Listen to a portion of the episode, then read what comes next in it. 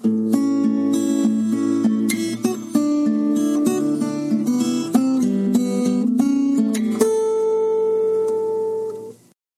to the 234th installment of Ear to the Ground, the Land Stewardship Project's podcast on family farming, sustainable agriculture, local food systems, and local democracy. I'm Brian DeVore, editor of the Land Stewardship Letter. Here's a pop quiz. What's the most modified major ecosystem in North America? It turns out it's the tall grass prairie that used to blanket as much as 85% of states like Iowa. Since the first plows peeled back the prairie pelt back in the 1800s, that diverse biome has been pretty much replaced by annual plantings of corn and soybeans. With the exception of a few remnant prairie areas, gone is a system that consisted of hundreds of species of perennial plants, which sent their roots several feet into the ground, building organic matter, managing moisture, and sequestering carbon.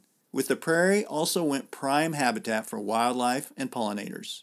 Most of the few acres of prairie still hanging around exist on public lands such as wildlife refuges or in preserves owned by groups like the Nature Conservancy. But as the multiple benefits of having perennial plant systems on land become more evident, individual landowners are showing an increased interest in restoring native prairie. It's becoming clear that a little prairie can go a long ways toward promoting ecological health. Researchers at Iowa State University have shown that planting 10 to 20% of a row crop field to native prairie can cut erosion by an astounding 95% and slice fertilizer runoff by as much as 90%. This research initiative is called, quite appropriately, STRIPS, which stands for Science Based Trials of Row Crops Integrated with Prairie Strips. Since the initial STRIPS research results came out, several farmers across Iowa have been prompted to integrate native prairie plantings into their corn and soybean fields as a kind of capstone conservation practice. And in the past few years, I've been on farms that have found a way to rotationally graze livestock on restored prairie, proving that perennial plant systems can provide economic as well as ecological benefits. That's why the work of the Tallgrass Prairie Center is so exciting. Based at the University of Northern Iowa in Cedar Falls, the center helps public agencies and private individuals restore tallgrass prairie systems. This involves conducting research and doing educational outreach, as well as propagating native seed and making it available to the public.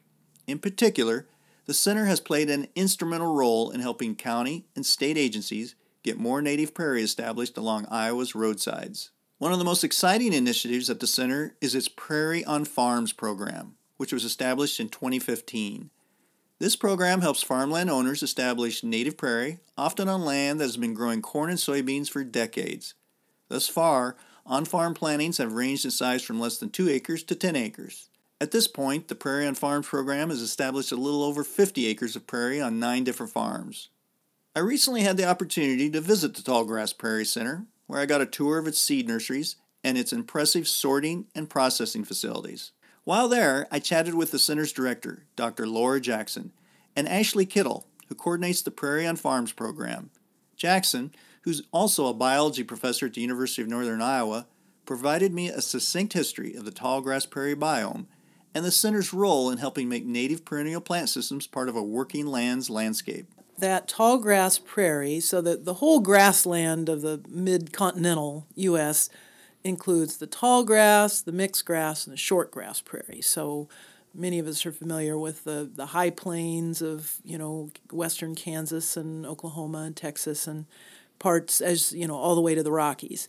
But this part of the grassland was a tall grass prairie, and it starts in about uh, eastern Kansas, eastern Nebraska, and goes uh, all the way east into a little bit of Ohio. Mm-hmm. But if you look on a map of that former tall grass prairie, the state that was most covered with tall grass prairie was Iowa. Hmm.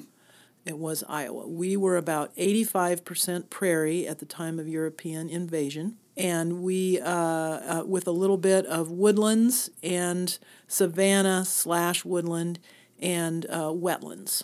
So if you, a lot of the wetlands kind of merge with prairie, wet prairie. So all told, about 85% was prairie. And we're kind of on the edge of that woodland savanna boundary. As you go farther east, you, you see more of it. It was. Um, it has been in grassland since um, shortly after the glaciers left. Um, the last glacier was here just ten thousand years ago, uh, just fifty miles to the west, and the the region converted from tundra to forest for a little while, and then about I think it's like eight thousand acre uh, eight thousand years ago became prairie. There was a big warm up around five or six thousand years ago, and that that um, those those uh, plants from the south and the west really pushed further and further into the eastern U.S. during that time.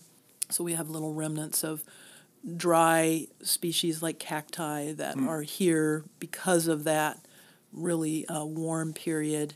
And then since then, it's been gradually cooling off, uh, or it had been until more recent climate change events. But uh, these grasslands here were very, very robust, big grasses. In August and September, those prairie grasses could be eight or nine feet high uh, very deep, rich black soils that just go on, seem to just go on and on and on. For however far down you dig, you still find more black soil. And uh, the prairie roots were sinking, you know, pretty much they would go just as far as the environment let them. If there's a water table, they'd stop, but if there wasn't, they would just keep going and going. So people talk about, oh, 8 feet, 10 feet, 15 feet. I've seen things that say 15 to 20 feet. When you hear that, you know, nobody really knows. Nobody's gone and dug down that far. But when you see black soil, that's carbon from plants. Uh, so wherever that soil was black, that means those plants were pumping, those roots were down there mm-hmm. pumping carbon into the soil and creating mm-hmm. that, that high organic matter. So the streams were very different. It was uh, there were many fewer incised channels. There was more of a, a sort of a wet swale type mm. of a of a hydrology. So overland flow that was very slow to respond to rainfall. So when it rains, the water's soaking in and only gradually wake, making its way mostly through groundwater to waterways. Yeah, because of the root systems, uh, the plants are trapping a lot of water uh, before it even reaches the, the ground. That's called interception.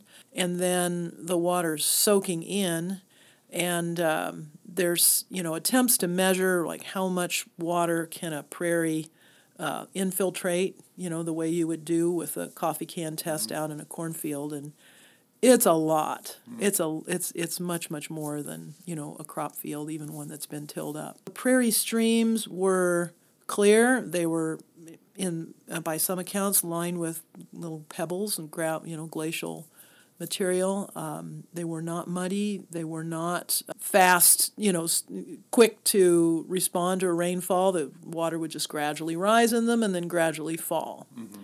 And um, so that's all changed dramatically. And there were bison, there were elk, there were deer, of course, um, game birds, um, prairie chickens. Um, there were migratory waterfowl that nested here that no longer do today, you know, uh, the shorebird type things. Um, there were wolves, bear, mountain lions, foxes, all of the top predators were here and uh, and of course Native Americans were here um, doing a lot of hunting, and the jury is out on how much they were able to suppress those wildlife populations. It, it at the time of that that Europeans came into the picture and started taking notes on this. Of course, a lot of those Native American populations already been decimated, and so mm-hmm. the wildlife populations could have been unnaturally high. We don't really know. Yeah, you know, you can look at the the, the maps created by surveyors' notes in the 1850s when they were going through creating the section lines. And they show prairie, prairie, prairie, prairie, prairie, except for right along the rivers and streams. And so you can look at maps and, and see, you know, where there would have been mm-hmm. um, woodlands. And it really checks out very closely to soils maps showing, uh, you know, wherever there's a woodland, you have less soil organic matter, and they track pretty pretty mm. closely. Well, eastern Iowa was um, settled in the 1830s, and then it just kind of worked its way uh, west. Um, the oldest gravestones in our cemetery are from, I think, 1855. Mm. So uh, maybe 1845. So 45 to 55, you would have seen people coming into the area and and farming. It didn't mean they tilled everything up completely at that time. They had a lot of livestock, but we generally um, take 1900 as our point at which all of the big prairie was gone. Mm-hmm. Again, between 1900 and you know into the 1940s and 50s and 60s, they were still utilizing prairie hay as part of their rotations. So, for instance, the county to the north of us, Bremer County, in 1910, uh, I was I looked at the the Iowa yearbooks of ag, and you can look at the statistics. And in 1910, 10% of Bremer County was in prairie hay. Mm. So that's still a lot of prairie on the landscape, utilized prairie. Yeah. And then, of course, fence rows and groves and other odd bits and pieces um, that that now have been completely converted. So even though you'd say 1900 for the complete and total settlement, I would say that we're still losing prairies, but that the, in the 1950s, there was still a lot of prairie hidden mm-hmm. in the landscape that has been lost due to uh, plowing up pastures, um, getting rid of those prairie hay meadows, and then just general intensification. So, talking about the Tallgrass Prairie Center, I was talking to the other Laura, and I think she laid out to me that there's kind of four program four areas. Programs, can you yeah. can you just give us a, a, a rundown of those four program sure, areas a little sure. bit? We started in the road ditch. So in 1988, as everybody does. well, it seems like a strange place to start, but 60% of Iowa's public lands are in a road ditch. Hmm. And um, in the 1980s, there were a group, uh, group of citizens that were getting tired of seeing the road, road ditches converted to brome and just blanket sprayed. They saw that as a unnecessary cost to the county, and uh, a lot of our good remnant prairies have been in road ditches. Mm-hmm. Because those surveyors went through in the 50s, and then that became you know that became the right of way that couldn't be farmed. So mm-hmm. that that anything that's not a road is is still there. The Iowa legislature at that time had passed a Groundwater Protection Act in 1988, and I don't know if it was separate legislation or part of it. They created they um, they said that it's in the public interest to maintain the roadsides as uh, ecologically diverse and with multiple benefits. Hmm. So they set up a living roadway trust fund to support the uh, county and state efforts to manage those roadsides in a more ecological way. They set up a an office at UNI um, for to help coordinate those efforts. That was because UNI already had substantial number of people and effort involved in prairie restoration. Hmm. So we we got the we got the office here. We didn't have a Tallgrass Prairie Center at the time, but that's sort of the core of our program. So that it's called Integrated Roadside Vegetation Management, which is a terribly long and obnoxious name, but we also call it the Roadside Office or mm-hmm. Prairie Roadside Office. That's uh, run by Kristine Nemec, and she we run a an annual conference for roadside managers. Mm-hmm. We um, outreach to the counties that have roadside programs or counties that might be interested in, uh, in getting one to help them figure out what they want to do and provide support and, and guidance and so forth. And uh, a number of other activities to support and promote the adoption of a this integrated approach to, to roadside management. And so Iowa is kind of first in the nation for this kind of a this kind of thoughtful systemic approach to creating habitat in our road ditches. We have uh, people, you know, look to Iowa as kind of the leader in that because mm. we've been at it for so long. I think there's about 47 out of our 99 counties have a full-time roadside manager and a plan on file with the state to uh, manage their roadsides. And then, as part of that program, we get a federal grant from the Federal Highways Administration for seed. And we buy native prairie seed and then we distribute it to those county roadside managers. Hmm. So every spring, we get a shipment of uh, about 1,300 acres worth of native prairie seed that's from Iowa source. It's yellow tag certified Iowa genetics they all come and pick it up in their trucks and drive back, and then they use that in their projects. In the early 90s, as that was really beginning to ramp up, there was this great need for prairie seed because at that time all you could get was switchgrass and cultivars of big blue stem and Indian grass from Nebraska and Kansas. If you wanted to buy wildflower seed, there were only four or five species available. Uh, if you wanted something really pretty, like you know prairie blazing star, the only place you could get the seed was in the Netherlands. Hmm. Uh, they were growing it as an ornamental. So um, Daryl Smith, who started this this uh, tall grass prairie center, he um, figured out a way, working with the native seed companies and Iowa Crop Improvement Association, to develop a yellow tag program for native seed. And yellow tag means that the seed has not is coming directly from native prairies around the state, and it hasn't been selected for artificial traits. Mm-hmm. The idea is to save the genetics, save the genetic diversity that's left in the prairie. So we would go out to, we divide the state into three horizontal lines, which you can do in Iowa because everything's on a rectilinear system. Three, you know, northern, central, and southern bands. And then we collected seed for, started with grasses, and we did some legumes, and then we started doing other wildflowers. Then we got into sedges, and lately it's been woody species. And we would go out and collect seed from these remnant prairies, bring it back here, and then grow it up in our greenhouse and then put it out on our seed production plots, figure out how to grow it like a like a crop, which is not as easy as it sounds. And then we harvest that and clean the seed here and that goes into our seed storage room. And then a native seed company can call us and we will release some of that genetic material to him as foundation seed. And that foundation seed then they start with and that's the that's the seed that they would start their production plots with.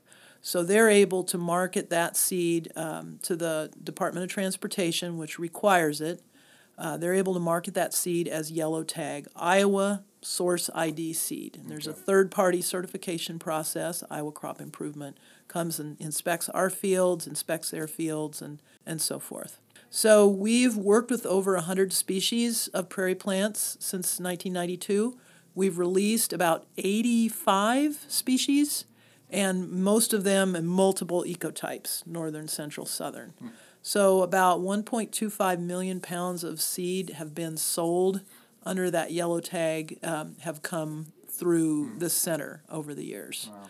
So, that's made it possible to save the seed companies a lot of money in terms of their research and development hmm. costs. Mm-hmm. They don't have to go out, you know, you might go out to a prairie saying, I'm going to collect Carex bebbii, and the seed isn't is not ready. Well, you just driven four hours. Now you got to drive four hours back. Come back when three days from now, mm-hmm. four five days from now. You know, and then by that time, if you wait too long, it could all be gone. Right. Um, it takes years sometimes to build up enough seed material to put it out in the production plots, and then it might take two three years for them to produce seed. So that's all. Those are all costs that the native seed company, you know, it's risky, especially when they're not seeing Carex bebbii on a on a bid request from the DOT. It's a big gamble to them to start growing that on some sort of speculation that it may someday be a commercially viable species. So we kind of take on that risk, yeah. and all of that's been been supported by this consistent support from Living Roadway Trust Fund, mm.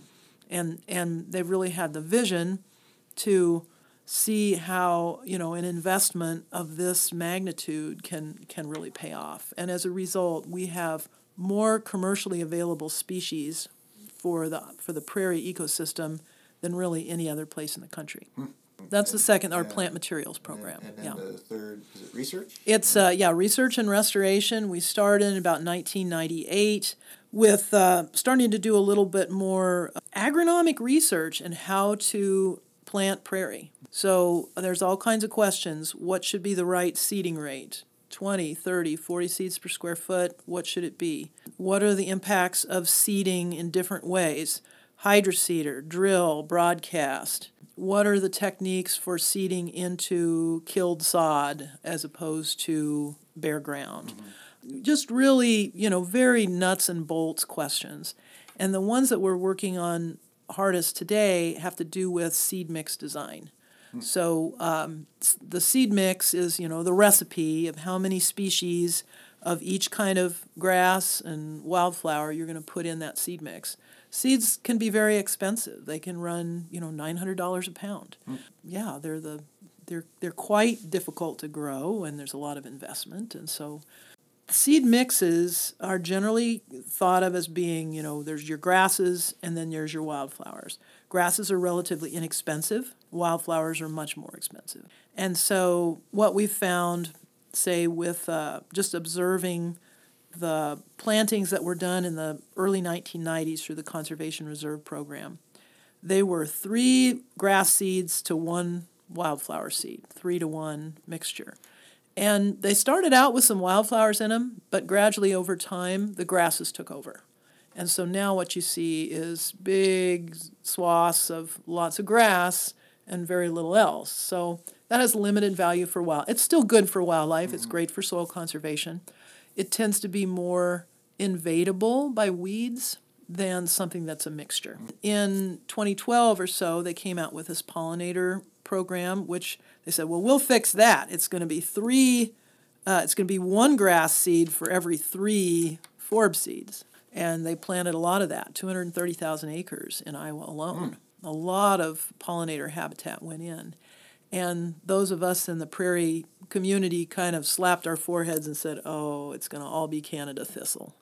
Because grasses perform a really important role. They, they, they are easy to establish. They get the, they fill up that space, you know, keep it from being bare dirt, mm-hmm. Exclude other things like thistles that would come in. And so you need the grass as a matrix. And we had been working, uh, a, a, prior uh, staff member here, Dave Williams, had been planting a lot of prairies around campus. That's nice because then you can you can keep a you keep an eye on things year after year. You can keep an mm-hmm. eye on things and see how they're doing and you know what their management is, and you know what you planted. And he kept track of all his, his seed mixes. And he was planting a one to one mix of grasses and, and wildflowers. And those grasses weren't all big blue stem switchgrass and Indian grass. They also included smaller things mm. like drop seed and sedges and cool season natives like brome, like uh, Kalm's brome and uh, wild rye when you put a diverse mix, what he discovered is when you put a diverse types of graminoids, grasses and sedges, into the mix, they're not as competitive. Mm-hmm. They still do the job of holding the soil and keeping the weeds out, but they don't they don't seem to create this, you know, over dominance of grasses. And so our plantings around campus, some of that I've showed you here mm-hmm. today, are just full of wildflowers yeah. and they're 10, 15 years old. Our current seed mix research we started up at the um, Iowa State Research and Extension, a Research and Education Farm up at Nashua, the Borlaug um, Learning Center. We started an experiment that compared those three seed mixes: the three to one grasses to forbs, the one to three forbs uh, grasses to forbs, the pollinator mix, and then our Goldilocks mix in the middle, the one to one grass to forb mix. And we did a replicated randomized design with six six replicates and um, also used a, had a mowing treatment in there. We just sent a paper out for review to Restoration Ecology reporting on those results. We found that that one to one seed mix with plenty of non C4 grasses in it, the other types of grasses, that it's uh, it doesn't produce as many flowers as the pollinator mix, but it does produce a lot they're more diverse, more range of flowers blooming at different times. And they also have the benefits of soil erosion control and less, uh, less bare ground, less weeds. Mm-hmm. So we're looking, we're shooting for something that's more multifunctional instead of we just want soil erosion control or we just want pollinators. We want to try to create something that's multifunctional, that's functional as a plant community um, it's not pushing out all these forbs that we mm-hmm. spent money on, and something that um, can be cost effective. Mm-hmm. So we think that it's possible to develop seed mixes that are are they're cost effective. They're not they're doing a lot of things. They're not wasting money on stuff that's never going to come up, and they're kind of robust plant communities over time. Mm-hmm. And because you know these are public dollars that go into conservation reserve program, let's get a good a good design here mm-hmm. that that does a lot of things. So then your fourth area is is it uh, Prairie on Farms? Prairie on Farms, Prairie right, on farms, right. Yeah. So we started. Um, we started in 2015 on on this, uh, which was to branch out from our regular constituency, which was more the roadsides, mm-hmm. And you know to a certain extent um, just private homes. And the Iowa State University has this uh, STRIPS program that they had been doing for a few years. I had caught wind of it. I had seen some examples out there of some areas where they had planted prairie and on the contour and 30 watt 30 foot wide strips and iowa state was doing a lot of great work showing uh, the benefits of that and the, how it affected soil erosion water infiltration nutrient loss and wildlife habitat but what they weren't doing was really looking at the nuts and bolts of prairie restoration implementation mm-hmm. the seed mix design and uh, techniques for planting and then post planting management. And that's something that we'd worked a lot with and done a lot of research on. So we felt like we could make a contribution there, not step on their toes, but complement what they were doing by focusing more on that. So we started working with some farmers around here. We started on the Lewes Farm in Benton County with a 90 acre field that we put nine acres of strips into. We did that in 2015, and we kind of uh, created as a demonstration site. So we used those same seed mixes that I was telling you about from the research on his farm. So you could walk down the hmm. different strips and look at these different treatments and kind of compare them for yourself. And Mr. Lewes was very uh, nice to accommodate that. So we've had several field days there, and then we have a number of other sites in our area within about 50 miles of us where we're able to get our our planting equipment, and so we we got some support from uh, Leopold for, uh, Center for Sustainable Agriculture, the um, uh, New York Community Trust uh, supported uh, work with Monarch Joint Venture to do this in, in Minnesota and Iowa, and so we were the partner in Iowa to work on that. NRCS helped us out a little bit there at the very beginning. And so we've been planting one or two sites a year holding field days, and really bringing people together uh, at winter and, and summer meetings sometimes on um, topics of mutual interest. It might be how do we get more fire out there? You know, what are what are the how do we work on that? It might have to do with native seed supply. It might have to do with you know other um, looking at the NRCS uh, specifications and how can we improve things, things like that. So we have a what we call the Ag Conservation Working Group, and we get together once a year and uh, learn from one another and just exchange information and and try to tr- basically promote or improve the capacity to plant prairie out there in the landscape through education, demonstration, and so forth. As you were talking, I was struck by eh, because I talked to a lot of farmers and landowners who are interested in prairie for different reasons and are increasingly interested in that multifunctional aspect and aren't just interested in maybe the traditional landowner or somebody who wants to do some landscaping and are interested in having that particular plant or that particular pretty flower or, or, whatever, but are interested in it from a systems approach, if that makes sense. Mm-hmm. That, and I get that sense that that's what you're trying to get across to folks is this idea that it is a prairie system that you're trying to promote or a biome on a much bigger scale. Is that something that you're seeing that you're really trying to promote and that you're seeing more of an interest in as far as whoever it is that's coming to you and asking either research questions or, or questions about how to just the practicality of getting prairie established is that idea of this multifunctional aspect of, of kind of the multiple roles it can play on the landscape kind of thing. Yeah. Yeah, you know, a lot of times the, the people come to us from with a variety of different levels of experience working on prairie and you know, some people are are uh, are asking it just from the point of view of what should I plant. Mm-hmm. And uh, we we like to promote the idea of a multifunctional approach to this that you're you're trying to establish a plant community It's not like a Amazon shopping cart. Mm-hmm. Well, I just want this, this, this, and this because I like those species. You're really looking for things that play well together, Mm. and so that's um, that's kind of a hard idea to get across. Mm-hmm. And then uh, a lot of it has to do with um, what's there already, namely the weed seeds. So you really have to understand the um, prairie as not just a static thing sitting there, but more of a movie. you know that you're it's starting in one place and, and ending up in another. Yeah. So it's more of that dynamic uh, process. So a, a lot of what we do has to do with just helping people gradually um, get more and more comfortable and confident in their skills and judgment about when to do things, how to do things. Um, the multifunctionality part is something that we, we think is really important and is is and and we would love for there to be more opportunities for an income stream from prairie.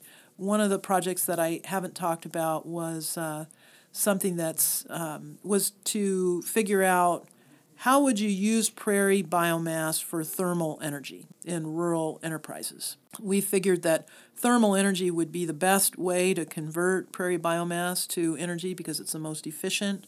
You're not losing energy through conversions and so we uh, researched a bunch of different um, basically technologies to to harvest and densify the material and then to burn it uh, for various applications and we did kind of a calculator to see well if propane which is the, the other alternative fuel if propane costs are so high then here's your payback costs for, for kind of putting together this combination. And so that's an example of something we're doing to promote the idea of multifunctionality. This is going to be wild, wildlife habitat.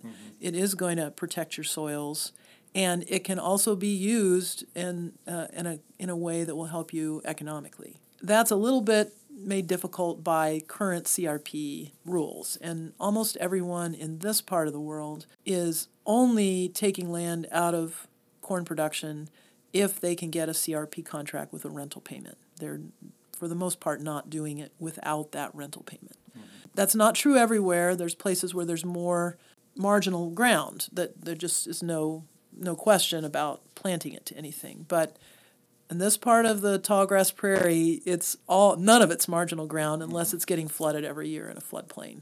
So uh, we have to find, we'd like to find ways to make that pay. Of course, we know that there are there are benefits that are downstream of the farmer, the water quality improvements and the reduction in flood intensity and things like this uh, habitat for pollinators and, and, and wildlife. But those don't necessarily come back to the landowner as a economic compensation for taking that land out of production. So that's that's the, the situation we're all in, of course. because I hear this from farmers more and more. Let's say it's somebody who's interested in experimenting with cover cropping. They start out with a single species and then they'll maybe go to multiple species because they see the benefits of a diversity. Uh, the same with grazing, uh, maybe trying to get more native species into that pasture mix or at least get a, a mix of species in there because they see again the benefits of diversity. Yeah. and that seems like that's the tall grass prairie is the poster child for diversity and the resiliency and the benefits you get from diversity. And I do even hear some farmers say, "Hey, I'm mimicking nature in what I'm doing here, and one of the models I'm drawing from is the prairie. They're never going to have 100 species, you know, per mm-hmm. acre, mm-hmm. but I wonder if just getting that idea out there more and more, uh, kind of almost in a way a biomimicry type of situation where mm-hmm. it's it can be a real model for. Yeah, we're never going to be uh, have that system completely back what, the way we had it, but that there's some some of those ideas that can be drawn into agriculture and working lands type Oh, yeah. landscapes. Yeah, I, I couldn't agree more. It's really important to me to bring this idea of prairie ecosystem processes mm-hmm. to the table. Some of us who are have grown up as botanists or, or you know just prairie freaks, we we love to see those really unusual species and the rare species and, and the orchids and things like that. But I, I think that we can also look at the work that farmers are doing if they have a long crop rotation with oats and hay and pasture, they and, and ruminant livestock, they're putting prairie back onto the landscape. Prairie in the ecosystem sense. Deep rooted perennials, grazers, uh, diversity, legumes providing the nitrogen, uh, the nitrogen cycling, and uh, putting carbon back into the soil. That is, uh, if a if a bobolink lands in your pasture, that bobolink has a say as to whether that's prairie or not. I think they, they said, yes, that's a prairie in some sense, mm. right? Mm. And uh, so I believe that we have to look at this as a tall grass prairie ecosystem, not just tall grass prairie plants. And when you look at it from the ecosystem point of view, even someone putting in an annual cover crop is at least getting more roots in the ground longer and it's looking a little bit more like a prairie than it did mm-hmm. before that. And all of that's a good thing. And the diversity part, looking especially at the things growing at different times in the growing season, I think is tremendously important. There's something green on the prairie from right now in, you know, mid-April mm-hmm. into late October. Not a lot, but there's mm-hmm. something green. There's something growing and every last bit of that growing season is being utilized. All that solar energy is being utilized, and um, there's some there's living roots that are metabolizing and doing things underground, absolutely all the time. Uh, I don't know what they do down there in mid January. I don't know if it's a lot or not, but they're down there. Mm-hmm. and so that's something, especially with these crazy intense rainfalls that we're getting nine inches of rain, 12 inches of rain uh, over a short period of time. That's just um, kind of a common sense, uh, resilient strategy to have something in the ground, however little it may be. And uh, you don't get that uh, function unless you have a lot of different things going mm-hmm. on over mm-hmm. time. Um, and it's got to be obviously you have to be able to manage it and and it can't be too crazy diverse if if it's too much then you can't manage it and we understand that too but mm. but yeah there's a lot of benefits to looking at it as a system looking at it as multifunctional rather than i'm going to specialize on this here and i'm going to specialize on that there mm-hmm. ashley kittle talked to me about what prompts an owner of farmland to restore a native prairie the challenges involved, and some of the first steps toward getting such a habitat established. Do you get a sense of when pe- when somebody approaches you about uh, getting some prairie on farmland? What what are some of the reasons that they give that, that, that they'd like to see something like that? Because it is so different than what is out there, you know, day in and day out. Yeah, I wish I could tell you one of the main reasons, but every landowner seems to be different. For some, it is the cost share benefit. Maybe they have an issue, particularly on their farm. Maybe it's an erosion issue but if cost share is available, that's usually enough incentive to maybe help them. Others, they maybe attend a field day or a workshop and maybe they're already a little more conservation minded or inclined and so they're willing to try I, I would say if i had one thing to maybe say that i see in common it's just their willingness to try and learn and maybe experiment and so they're just a little curious and maybe we've built a, a, a good foundation of trust where they feel like they want to work with us, and so they opt to give it a try.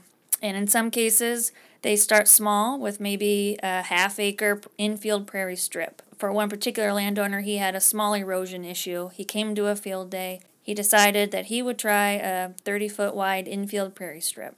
So he did that and he liked what he saw. So much so that he decided to do another infield prairie strip about 60 feet south of the, of the first one sometimes they start small and then they keep going. So they're all different, I guess. So when you're going in, I assume the land is in the history of the land varies. That sometimes it was corn and beans, sometimes maybe it was pasture, uh, maybe it was some rough ground. I don't know. But is what are the, some of the biggest challenges to getting prairie established on farmland? I mean, it, it, like I said, I'm sure it varies what the history of that land was. But what what are some of the biggest challenges that you run into? Well, in some ways, it's a little easier for us to plant prairie on a field that was previously cropped just because there aren't any weeds. So that's usually one of our biggest hurdles, and that's kind of taken care of. Mm-hmm. So, in some ways, it's a lot easier for us to plant in a field. But as far as some of the challenges once you actually have the prairie planted, I would say one of the first things that comes to mind would be the spraying. Because it's an infield strip, you've got edges on both sides, and so that's going to be an issue with drift. And so, depending on the direction of the wind, one of our landowners has told us that the operator has to come back, come back two different days based on wind. And so, that is more of a hassle. And so, that might deter some folks and that that plays a factor in in the landowner and operator relationship and getting buy-in and so you know that's a dynamic um, another I, I guess uh, challenge might be a lot of folks or individuals think prairie is prairie that it's all kind of created equal. And we are planting we're, planting plantings that have 70 plus species and so that is going to be a different community than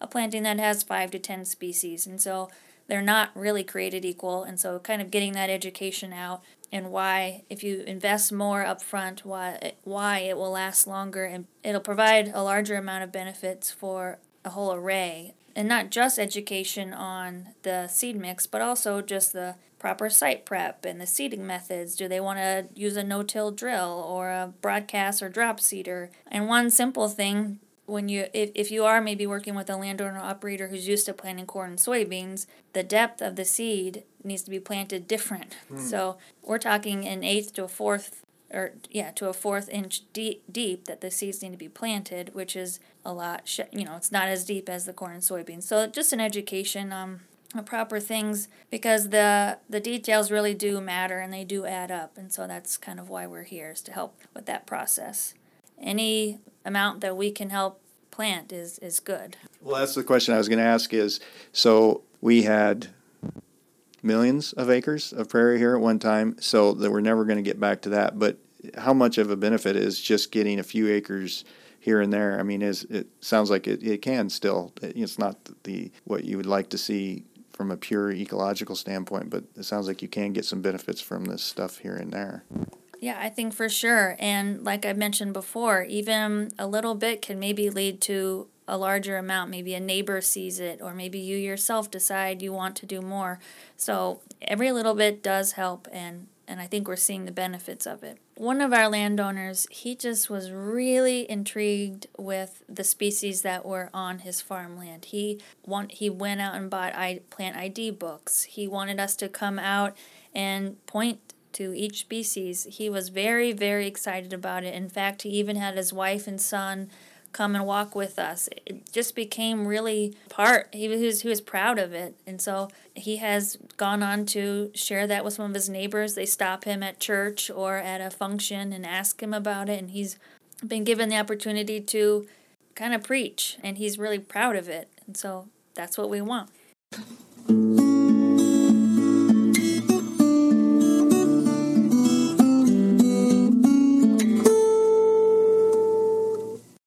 More on the Tallgrass Prairie Center, see www.tallgrassprairiecenter.org.